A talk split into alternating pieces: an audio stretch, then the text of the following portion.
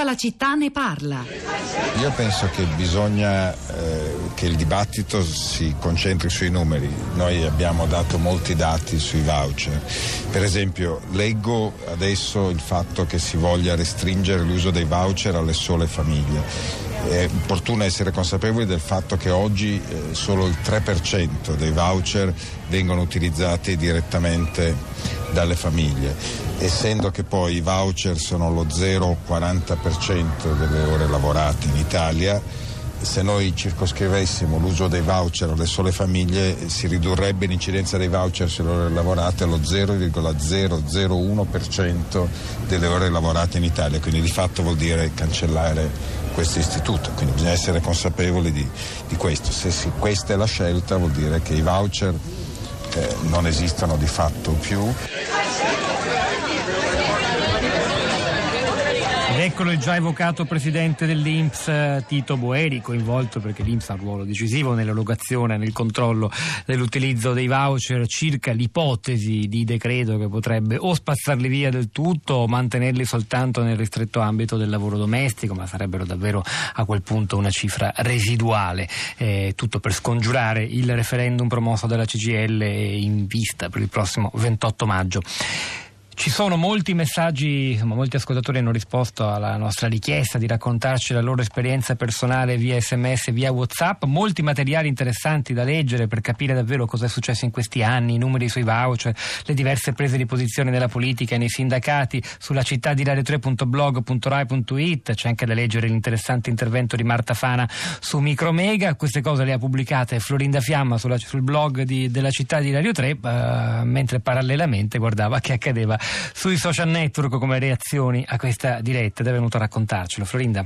Pietro, buongiorno, buongiorno alle ascoltatrici e agli ascoltatori. Questa mattina eh, dai social network abbiamo preso i numeri, eh, visto che eh, la settimana dei numeri a Radio 3 anche la piazza questa mattina dà i numeri e lo facciamo tramite Twitter perché c'è un profilo Capusons che è eh, una, um, un'agenzia di comunicazione che ha pubblicato un'indagine web eh, che Capusons ha condotto tra il 15 gennaio e il 5 marzo sulle conversazioni online che riguardavano le politiche del lavoro.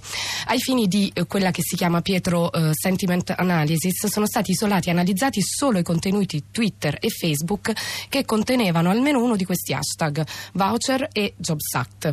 Eh, qual è stato il risultato? I voucher hanno registrato il 79,45% di opinioni negative che salgono all'87,95% se si parla di Jobs Act.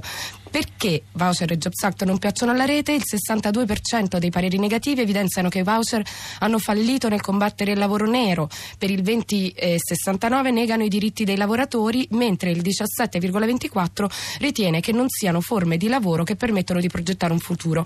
Questa analisi, eh, Pietro, la metteremo sul nostro blog perché ci è sembrata molto interessante perché appunto racconta come la rete vede questi, mh, mm, questi argomenti. Invece una storia, una storia ce la racconta John una TAM sul blog, l'ha pubblicata sulla città di radio3.blog.rai.it e ci scrive per esperienza personale ho passato due estati a lavorare in un parcheggio con contratto stagionale per quattro mesi con TFR, buoni pasto eccetera. Poi hanno scoperto i voucher. Lavoravo di notte dalle 22 alle 6 e venivo pagato a voucher di sabato domenica esattamente come se fosse stato un martedì pomeriggio per esempio. E non ho più avuto né TFR né buoni pasto. E non dimentichiamoci nemmeno delle agenzie di lavoro apparendo anche meno con loro oggi.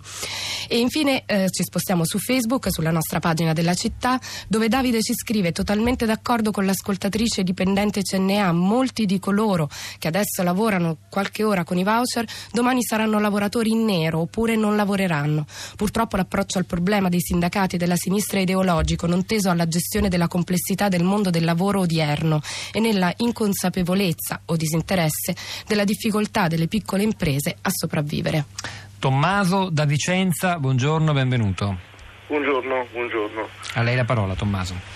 Sì, io ho scritto eh, chiedendomi perché dovrei, eh, premetto sì, il, sono uno studente che da qualche volta ripetizione di latino e eh, non capisco perché dovrebbe convenire a me o alle famiglie ricorrere ai voucher quando se io dovessi eh, chiedere quello che le famiglie sarebbero disposte a darmi pagando anche i voucher eh, riceverai forse 10 euro, mentre tutti gli altri eh, usano ovviamente mm, sì, un pagamento in nero che eh, soddisfa per quanto possibile chi cerca di avere eh, due lire in più e ehm, non pretende che le famiglie si sobbarchino oneri che probabilmente eh, non, non si sobbarcherebbero.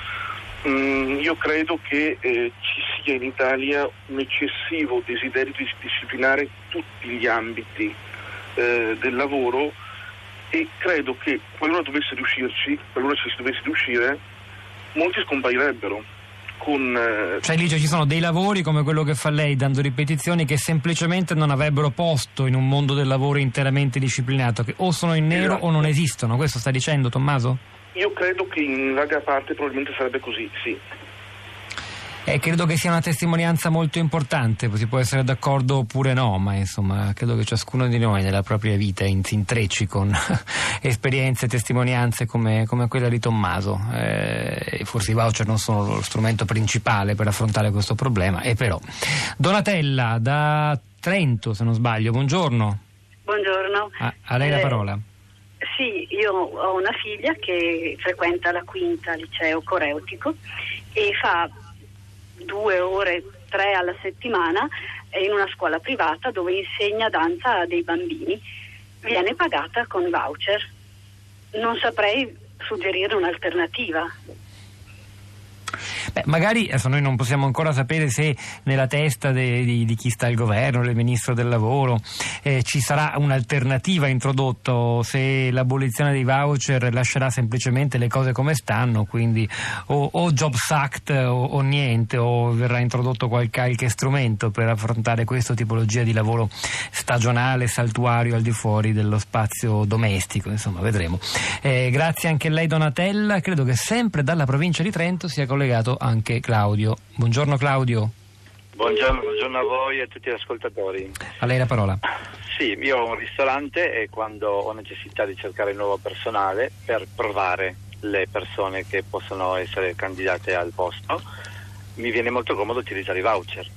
L'alternativa era fare un piccolo contratto che crea tutta una coda burocratica e di spese, perché i commerciali siano che te li fanno gratis poi ci sono le buste paghe, poi ci sono i CUD all'anno successivo. Quindi molta, molta, burocrazia che molta i voucher le consentivano di aggirare perlomeno nel periodo di riprova. Le faccio una domanda veloce Claudio, alle persone che lei contrattualizza invece, eh, fa una formazione ed è obbligato a formarli per quanto riguarda la sicurezza sul lavoro all'interno del ristorante?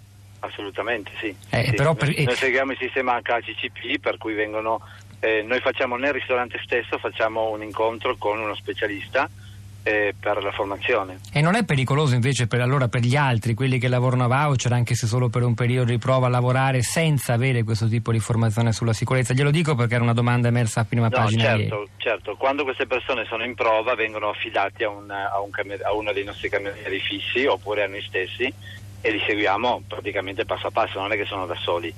Eh, per cui li seguiamo in, tutto, in, tut, in tutti i momenti di, di lavoro.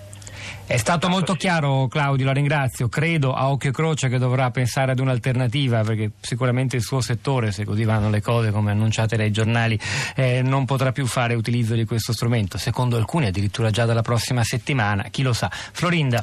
Un tweet sembra rispondere a Donatella, la nostra ascoltatrice. Lei le twitta, senza voucher non saprei come fare, dice la padrona, e perché 40 tipologie contrattuali ancora non bastano? E infine il tweet di Francesco, ma davvero se aboliscono i voucher qualcuno potrà biasina- biasimare chi paga in nero per una siepe da potare o un mobile montato? Davvero davvero? Sulla città di radio3.blog.rai.it tra poco alcuni estratti di questa trasmissione da ascoltare e riascoltare, condividere e poi anche alcuni eh, materiali in più per arricchire questo dibattito che non è solo sui voucher come ha detto Aldo Bonomi, i voucher sono molto interessanti anche come spia, come strumento di una trasformazione antropologica e culturale eh, nel mondo del lavoro. È il momento di Radio Tremondo con Anna Maria Giordano che come vi annunciavo commenterà i risultati importanti delle elezioni olandesi, noi vi salutiamo eh, Pietro del Soldà e Florinda Fiamma a questi microfoni, Daniele Di Noia alla parte tecnica, Piero Pugliese al suo fianco alla regia, Cristina Faloci, Rosa Polacco, la nostra cultrice Cristiana Castellotti vi salutano, ci risentiamo domani mattina alle 10.